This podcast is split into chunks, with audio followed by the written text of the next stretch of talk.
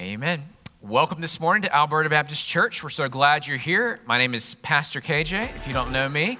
And uh, if this is your first time with us, you came on a good Sunday because this is Name Amnesty Sunday, the first Sunday of each month. We have name, uh, what are these called? Stickers on. Name tags, thank you. Name tags on. So there's someone's name that you've never gotten. Today's your day to get it.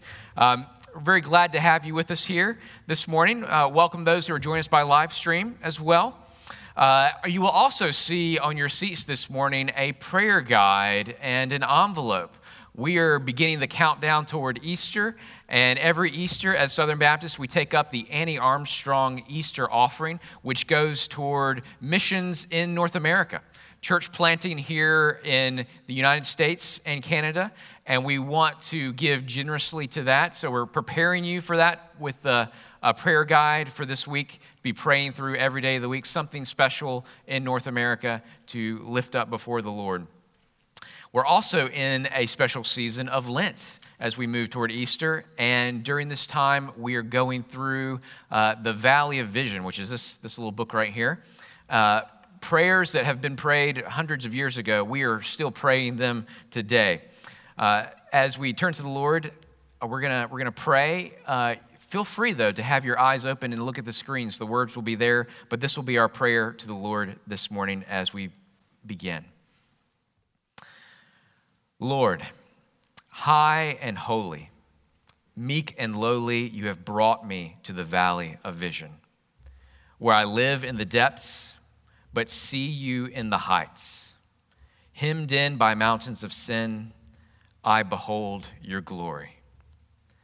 Let me learn by paradox that the way down is the way up, that to be low is to be high, that the broken heart is the healed heart, that the contrite spirit is the rejoicing spirit, that the repenting soul is the victorious soul, that to have nothing is to possess all, that to bear the cross is to wear the crown, that to give is to receive, that the valley is the place of vision. Lord, in the daytime, stars can be seen from deepest wells, and the deeper the wells, the brighter your stars shine.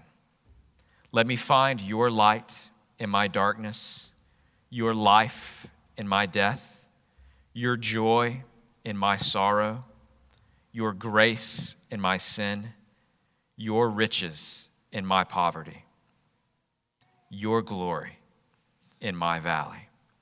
Amen.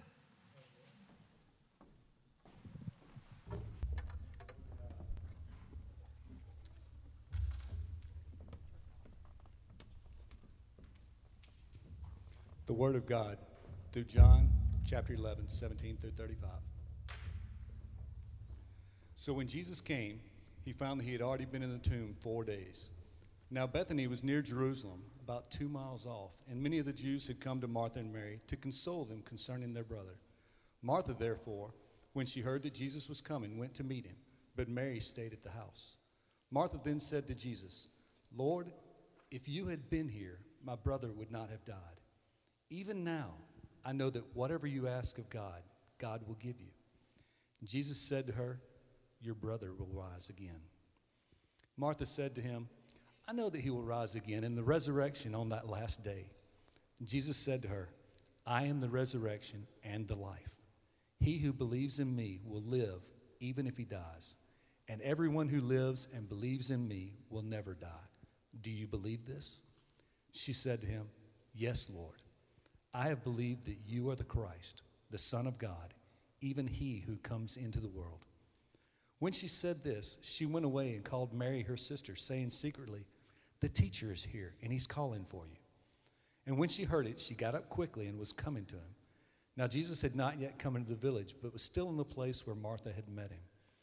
Then the Jews who were with her in the house and consoling her, when they saw that Mary got up quickly and went out, they followed her, supposing that she was going to the tomb to weep there. Therefore, when Mary came where Jesus was, she saw him and fell at his feet, saying to him, Lord, if you had been here, my brother would not have died.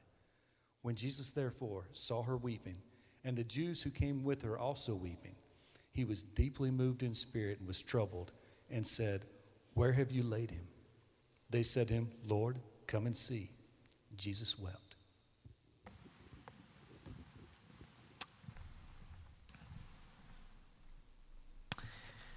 Let's pray together.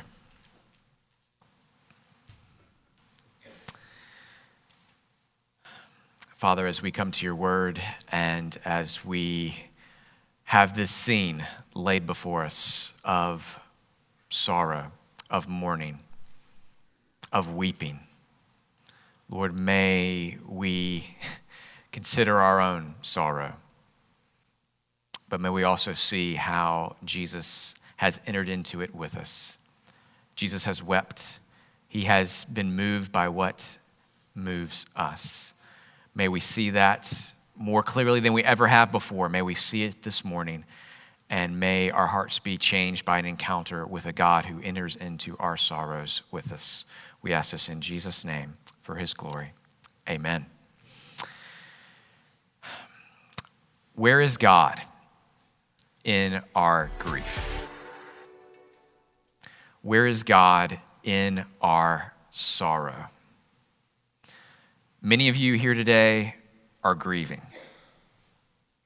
Grieving the loss of a spouse, grieving the loss of a parent, grieving the loss of a child, grieving the loss of health, grieving the loss of something treasured, a marriage, a possession, something that you lost that perhaps you feel it's your fault. Grieving the loss of perhaps all your dear plans, all your ambitions for life put on hold. The sorrow in all these things is real, isn't it? It's real. The sorrow is real because the loss is real. In the death of a loved one, the fellowship we enjoyed really has been broken. It's been severed. The daily interactions that once filled our life are all gone.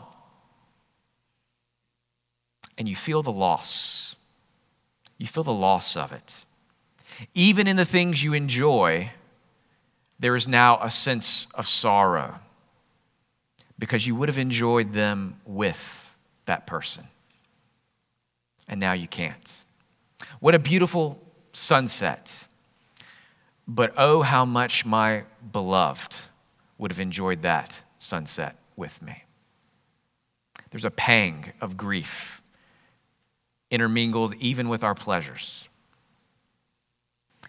C.S. Lewis noticed this when he lost one of his close friends. He observed that in each of my friends, there is something that only another friend can fully bring out.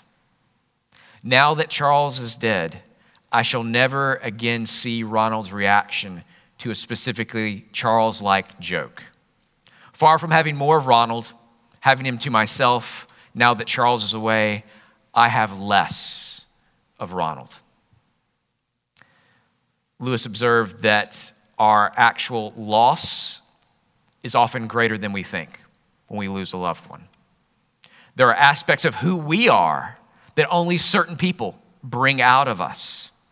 And these bits of who we are are also lost when we lose them. And that brings its own sort of grief and sorrow.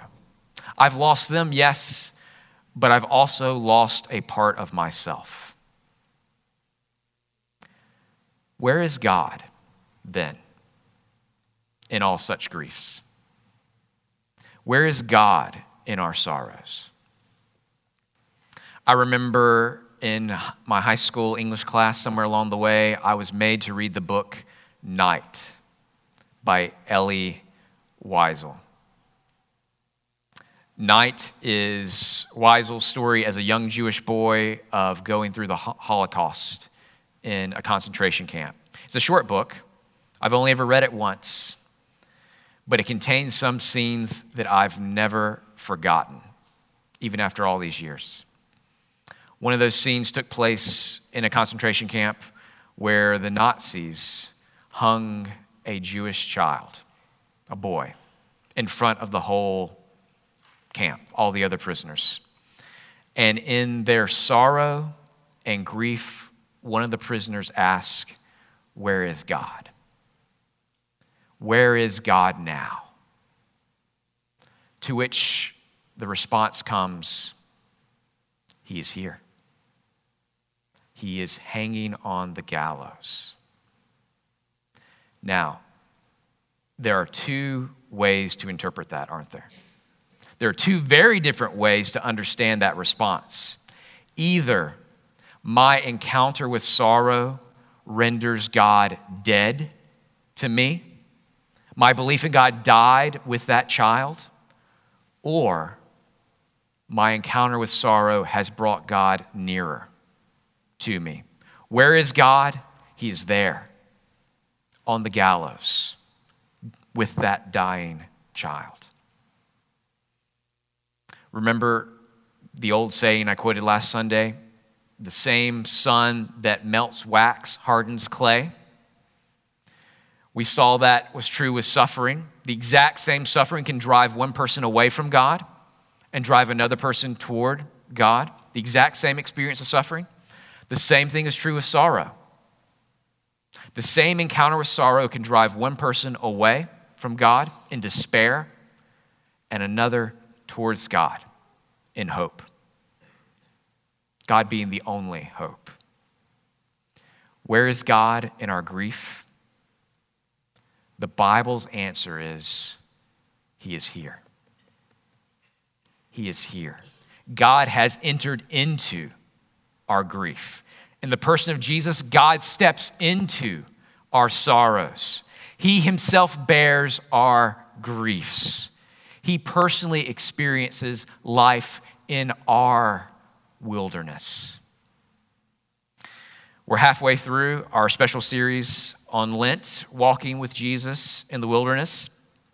And you should know by now that the wilderness in the scripture typically isn't the place where fun things happen. It isn't the place of comfort. It isn't the place of relaxing. It is the place of testing. The wilderness is full of the harder bits of life things like temptation and suffering and sorrow. These three things, these three bad things, are pretty much universal, aren't they, to the human experience? Temptation Everyone faces temptation. Suffering. Everyone will suffer sorrow. Everyone will experience sorrow. Everyone experiences these things.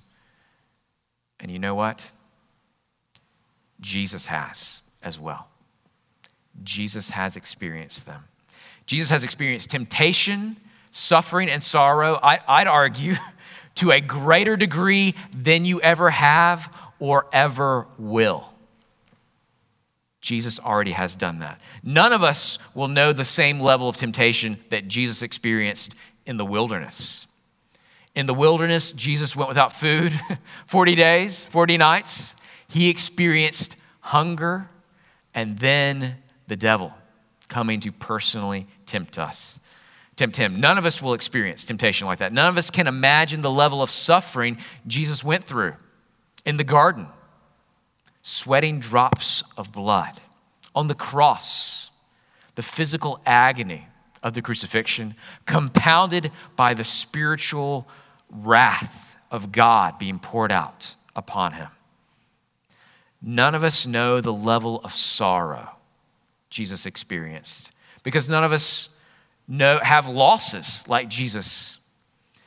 Think what Jesus lost. He lost the fellowship he enjoyed with the Father from eternity past. My God, my God, why have you forsaken me? As we consider sorrow today, we look to a God who has entered into our griefs with us and who has tasted more of it than we have ourselves. Jesus drank deeply from the bitter cup of sorrow, more deeply than any of us ever will. Today, we get a glimpse of how Jesus deals with grief in John chapter 11 and the death of Lazarus. Let me quickly, let's recall the story and then I want to make eight applications from the story to our experience today. Here's what's happening in John chapter 11. In verse 3, the word comes to Jesus Lord, behold, he who you love is sick. Lazarus is deathly ill. But what does Jesus do? He delays. Verse 6. So when he heard that he was sick, he delayed two days longer where he was. After the delay, after a couple of days, Jesus tells his disciples, okay, it's time to go. But his disciples are all against it. Rabbi, the Jews down there in Jerusalem, they're all trying to kill you. Don't go. But Jesus says in verse 11, Our friend Lazarus has fallen asleep, and I must go to wake him up. But the disciples completely miss Jesus' meaning, don't they? And perhaps there's a little too much trust in the restorative power of sleep among the disciples. They say, Lord, if Lazarus is resting, he will recover. Then Jesus has to say, You guys, you're not getting it. He tells them point blank, Lazarus is dead in verse 14. Lazarus is dead. And verse, verse 15, he says, I am glad for your sakes I was not there, so that you may believe. Thomas, then, Thomas gets a bad rap for his doubting after the resurrection, but here is Thomas at his best, his best moment, verse 16. Therefore, Thomas, who was called Didymus, said to his fellow disciples, Let us also go, so that we may die with him. As Jesus and his disciples are approaching, word comes to Mary and Martha. The same Mary and Martha who were entertained Jesus in their home earlier. Remember this scene? Martha's busy with all the entertainment things, uh, working, working. And Mary's just the opposite. She's sitting, sitting at Jesus' feet. Uh, there, there is one giving themselves to everyone else. There is one just entirely focused upon the Lord. And Mary has that costly gift of pouring out the perf- perfume on Jesus' feet. But what happens this time? This time, Mary stays at home with all the guests, and Martha goes to be with Jesus. We'll come back to that because this is not what you would expect. There's something to be said here. Martha, then, as she comes to Jesus, has one of the most important exchanges with Jesus that anyone has had up to this point. Martha says in verse 21 Lord, if you had been here, my brother would not have died. Even now, I know that whatever you ask of God, God will give you. Jesus responds to her, Your brother will rise again. Mary believes it. She believes that God will do it. She believes God will mend all the sorrows in the world. One day, He will heal all the broken bits of the world. Resurrection is coming. She says, I believe it. But Jesus says, I am the resurrection and the life. I, more than in a future event, your hope is a person. I am the resurrection and the life. And in a moment of profound grief and sorrow, Martha gives one of the best answers in the Bible. Jesus asks, Do you believe this? And she says in verse 27, Yes, Lord, I have believed that you are the Christ, the Son of God, even he who comes into the world. After this, Mary is sent for, but she doesn't come alone. Look at verse 31. It says, The Jews who were with her in the house, consoling her, when they saw Mary get up quickly and go out, they followed her, supposing that she was going to the tomb to weep there. These Jews are there to mourn with the family. And it's not just, I'm sorry for your loss type of mourning, it is a real weeping that they are doing. A, there are real tears being shed. They've come to grieve. With both Martha and Mary gone, all the mourners now come in mass to the tomb. And this is the scene that Jesus beholds. Verse 33. When Jesus therefore saw her weeping, and the Jews who came with her also weeping, he was deeply moved in spirit and was troubled. and said, Where have you laid him? They said to him, Lord, come and see. Verse 35, shortest verse in the whole Bible. Jesus wept. Jesus wept. Jesus' heart is moved by the sorrow he sees. His eyes weep at all the misery and grief he sees around him. Jesus weeps before he does a miracle. That's important. Jesus weeps before he does wonders. Jesus says in verse 36, he calls them, Remove the stone. Martha replies, It's not a good idea. By this time, it's been four days. There's going to be a stench here, Jesus. But Jesus insists. They roll the stone away, and Jesus prays aloud. Verse 42. He prays to the Father, I know, I knew that you always hear me. But because of the people standing around, I said it, so that they may believe that you sent me. And after he prays this, the one who said in the beginning, Let there be light, now speaks these life giving words Lazarus, come forth. And the tomb opens, and the dead man rises and a eucatastrophe happens. Eucatastrophe. You've been with me this long. You know what this word means, right? A catastrophe is a sudden, unexpected turning of things for the bad. Eucatastrophe is the opposite a sudden, unexpected turning of things for the good. Every tear of grief is suddenly transformed into tears of joy in one moment, one instant. In one moment, the world's natural law concerning death and decay has been broken. Not, not broken, but mended right. Mended back to the way it should be. Jesus mends and restores what was stolen in sorrow and grief. And as a result, many of the Jews believe, verse 45, many believe in him. But, verse 46, some of them went to the Pharisees and told them these things which Jesus had done. Remember, again, the same sun which melts wax hardens clay. Beholding the same miracle brought forth two different responses in the hearts of those who saw it. For some, it was a turning towards God in faith, but for others, it was a turning towards Jesus' enemies, a hardening. Now, we've walked through the story. I want to make eight observations. Really, there are eight applications for us to take away from how Jesus encounters sorrow. So, if you're note takers, now's your time. This is your moment to shine.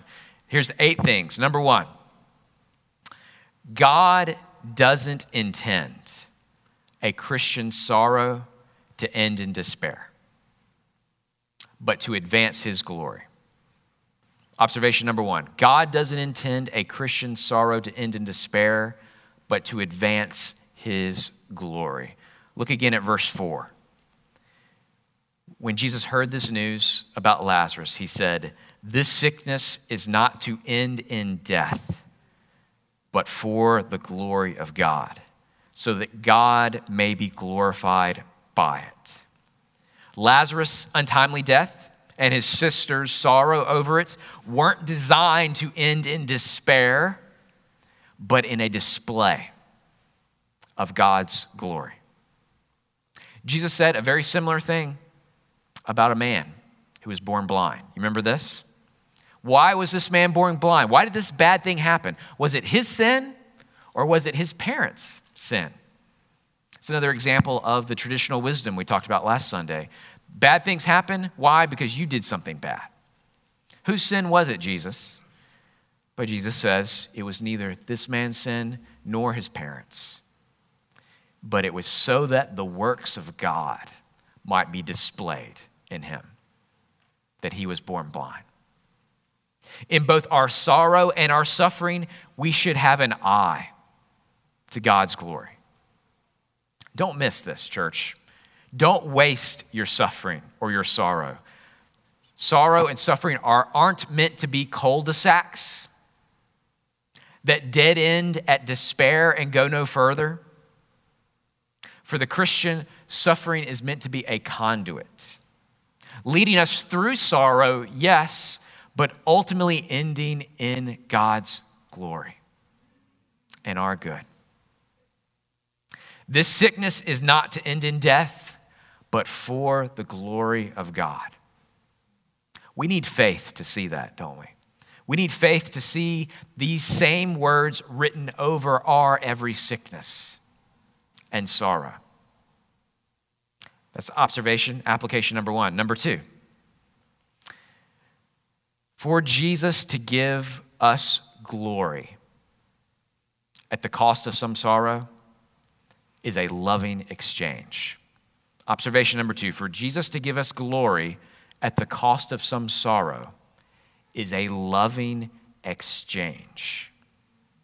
Look at the connection between verses 4 and 5. Verse 4, Jesus says, This sickness is not to end in death, but for the glory of God, so that the Son of God may be glorified by it. Verse 5, now Jesus loved Mary, loved Martha and her sister and Lazarus. Jesus loved them we might assume that the loving thing, Jesus loves somebody, the loving thing is to safeguard the ones you love from all sorrow. Jesus loves Mary. He loves Martha. He loves Lazarus. Therefore, he should want to keep all sorrow out of their lives, right?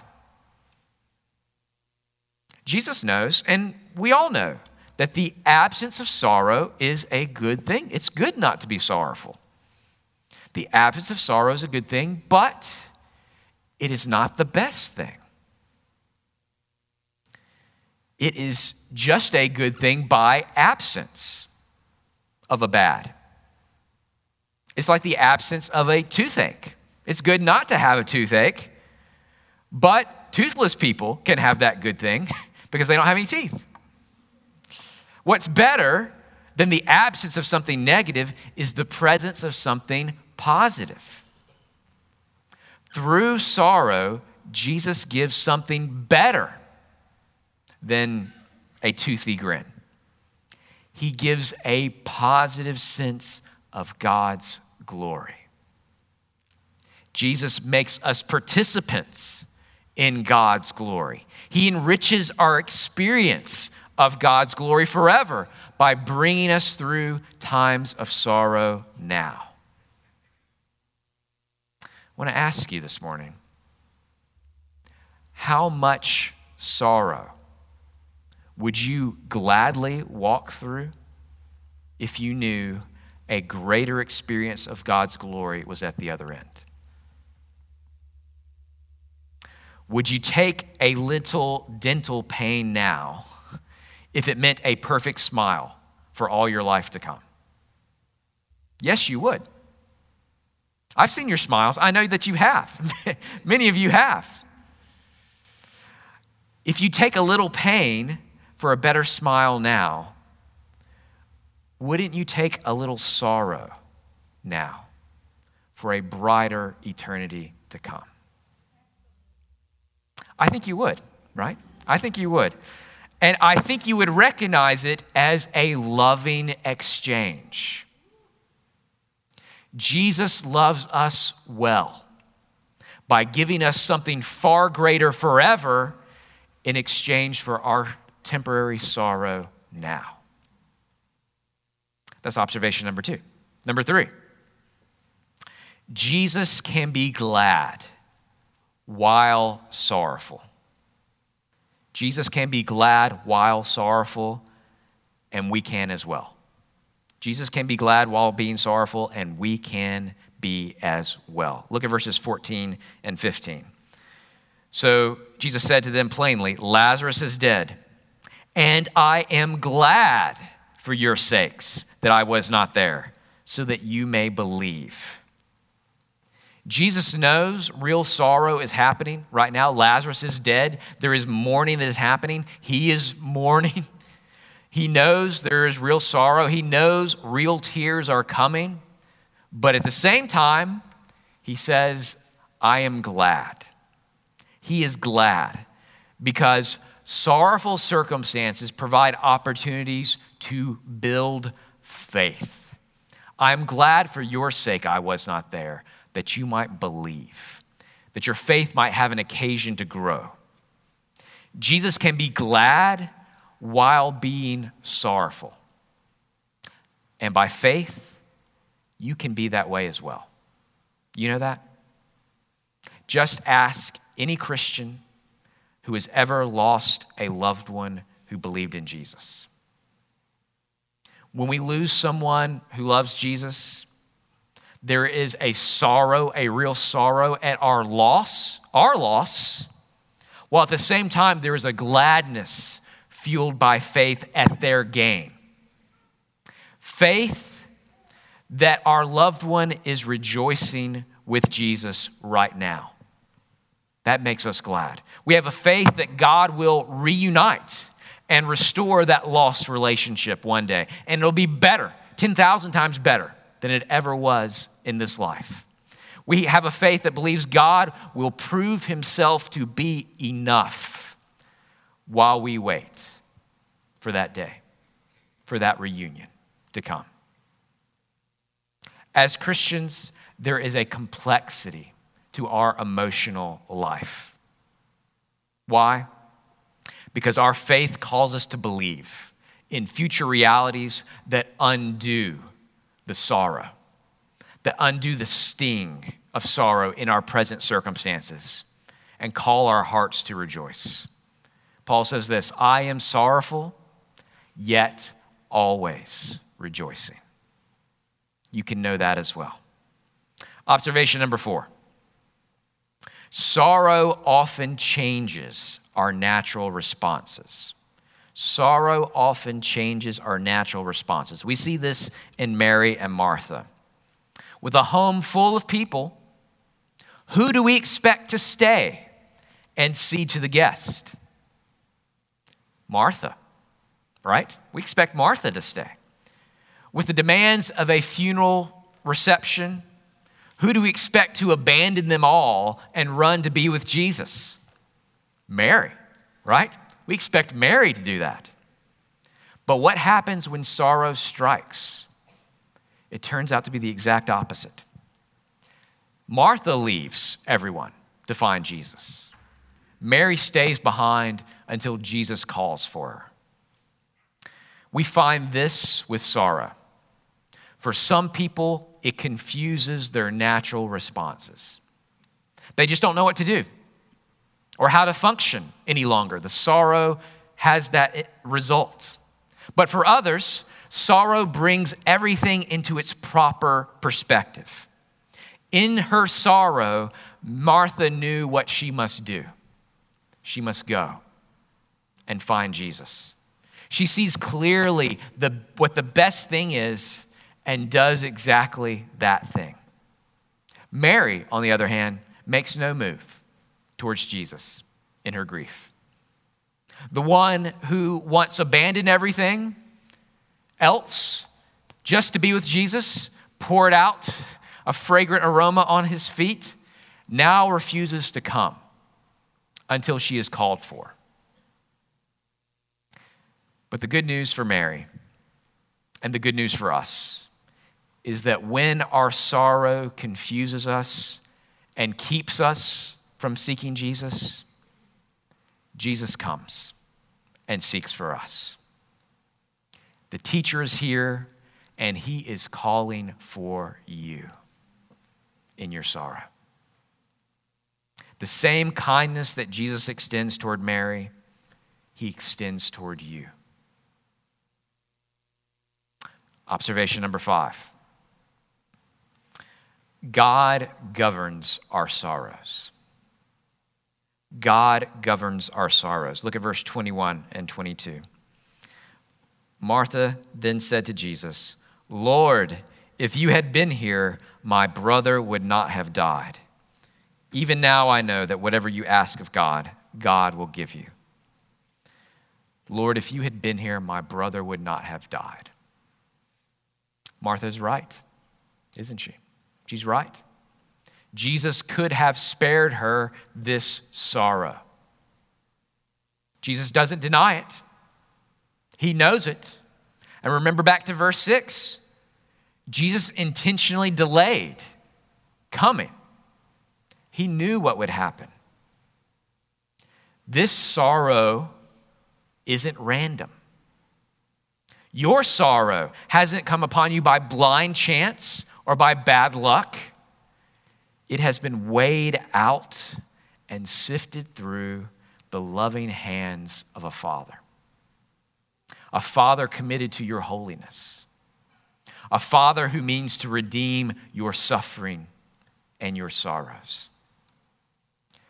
Martha is right in what she says. You are right when you say, God could have prevented this bad thing. He could have. But instead, He has given you an opportunity to trust Him, to trust Him with your pain, to trust Him to work it out for His glory in the end. God governs our sorrows. Observation number five. Observation number six God is deeply moved by our sorrows. God governs our sorrows. God is deeply moved by our sorrows. Look at verse 33.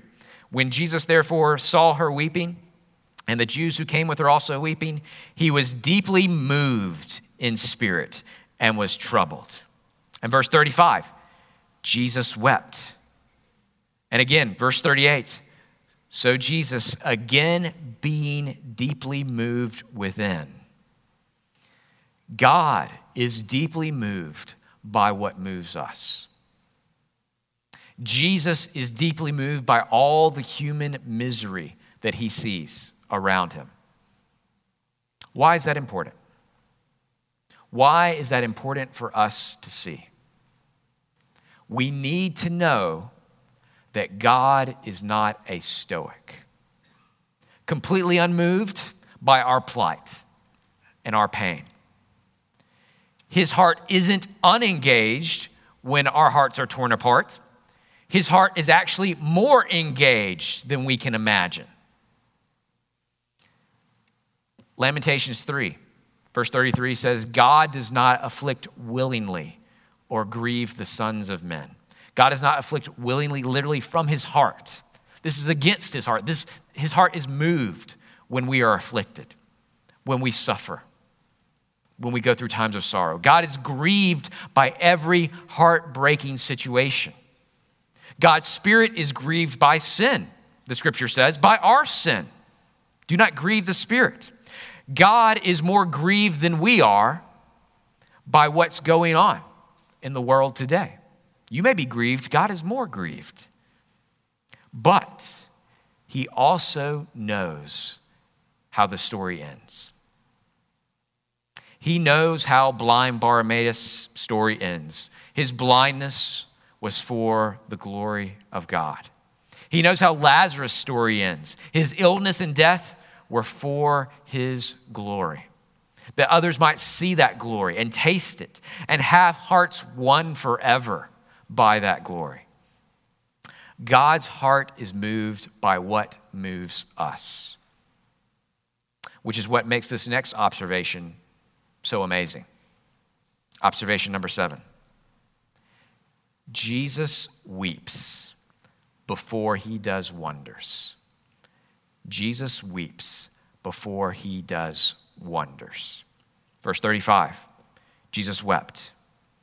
Jesus wept, knowing full well what he was about to do.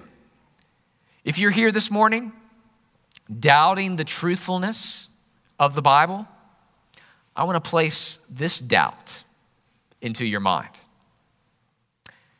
If we were making this up, this is not how we would tell the story. This is not how we would react in a similar situation. We'd be like, hold up, y'all. I know you're upset, but wait just one second. I'm about to turn it all on its head right here. I'm about to wipe every tear away in a moment. But that's not what Jesus does. He knows exactly what he's going to do, he knows exactly what's going to happen. but he weeps before he does wonders. The hero in this story weeps. That's not the hero we would have invented, but it is God's heart. This is God's heart put on display to us. Christ's heart is fully engaged with the sorrow right before he turns it all on its head. This is far better than the story we would have written for ourselves. This is far better than the God we would have made up. Jesus weeps before he does wonders. Here's the eighth and last observation here and application. Number eight. The, the eucatastrophe of Lazarus is coming for us as well. The eucatastrophe of Lazarus is coming for us as well. Yes, I am going to make you write it down if you're taking notes. Write the word catastrophe and just put an EU in front of it. The eucatastrophe of Lazarus is coming for us. The eucatastrophe, the sudden unexpected turning for the good that we see in Lazarus' story, is coming for us as well. As a matter of fact, for many of us, it has come already.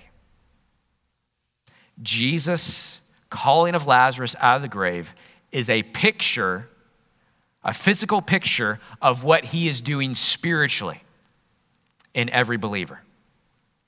The Bible says we were all, you were all, dead in our trespasses and sins. We were all spiritually dead before God. But a miracle has happened. Like with Lazarus, Jesus has called you by name. Come forth. KJ, come forth. Brandon, come forth. Gabe, come forth. And what happened? Our hearts awoke.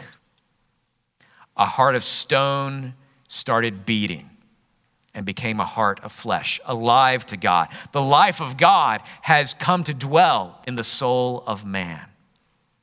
Jesus spoke and we awoke. He called and we came. Perhaps still bound by a lot of sin, like Lazarus from the tomb, all still bound up, still bound by a lot of human frailty, perhaps stinking a good bit still, but we're alive. We are alive. If you're a Christian here today, that miracle has already happened for you. Jesus called it the miracle of the new birth. You've been born once physically, you've got to be born again spiritually. You've got to come alive to God because you were once dead.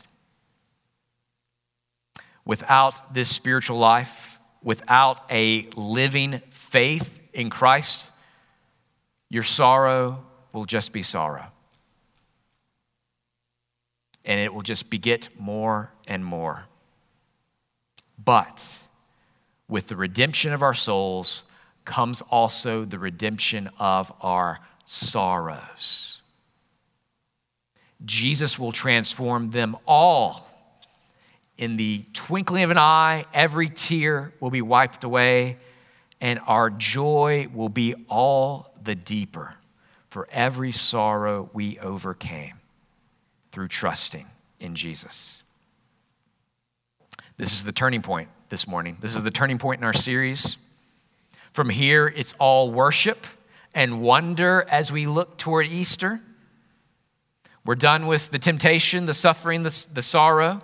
This is the turning point in our series, but I wonder if it's also a turning point for you this morning. Maybe you've been wading deep in sorrow, maybe drowning in sorrow. Today, hear Christ's call to trust him with your sorrow. Trust the Savior whose heart is tender and fully engaged in your grief. Maybe you've been walking through the wilderness of deep unbelief. Today, Hear Christ's call to trust him. to give up on being your own Savior, to give up making it your own way, and embrace Him as being enough, all sufficient. He is enough for you. Jesus will prove Himself enough if you will embrace Him by faith today. Maybe you've been walking through some deep valleys, not of sorrow, but of sin, struggling with sin. Today, hear Christ's call to trust Him, to lay down your self destructive desires, and hear His call to life. I am the resurrection and the life, He says. Wherever you find yourself this morning, and however much sorrow you carry, hear this call come to Jesus. Come to Jesus. Come to the one whose burden is light and who can redeem your every sorrow. Where is God in our grief? Where is God in our sorrow? In Jesus, God has said, I am here. Trust me. Trust in me. I am here, and I will walk with you through the wilderness of your sorrow, and I will deliver you safely to the other side. Let's pray this morning.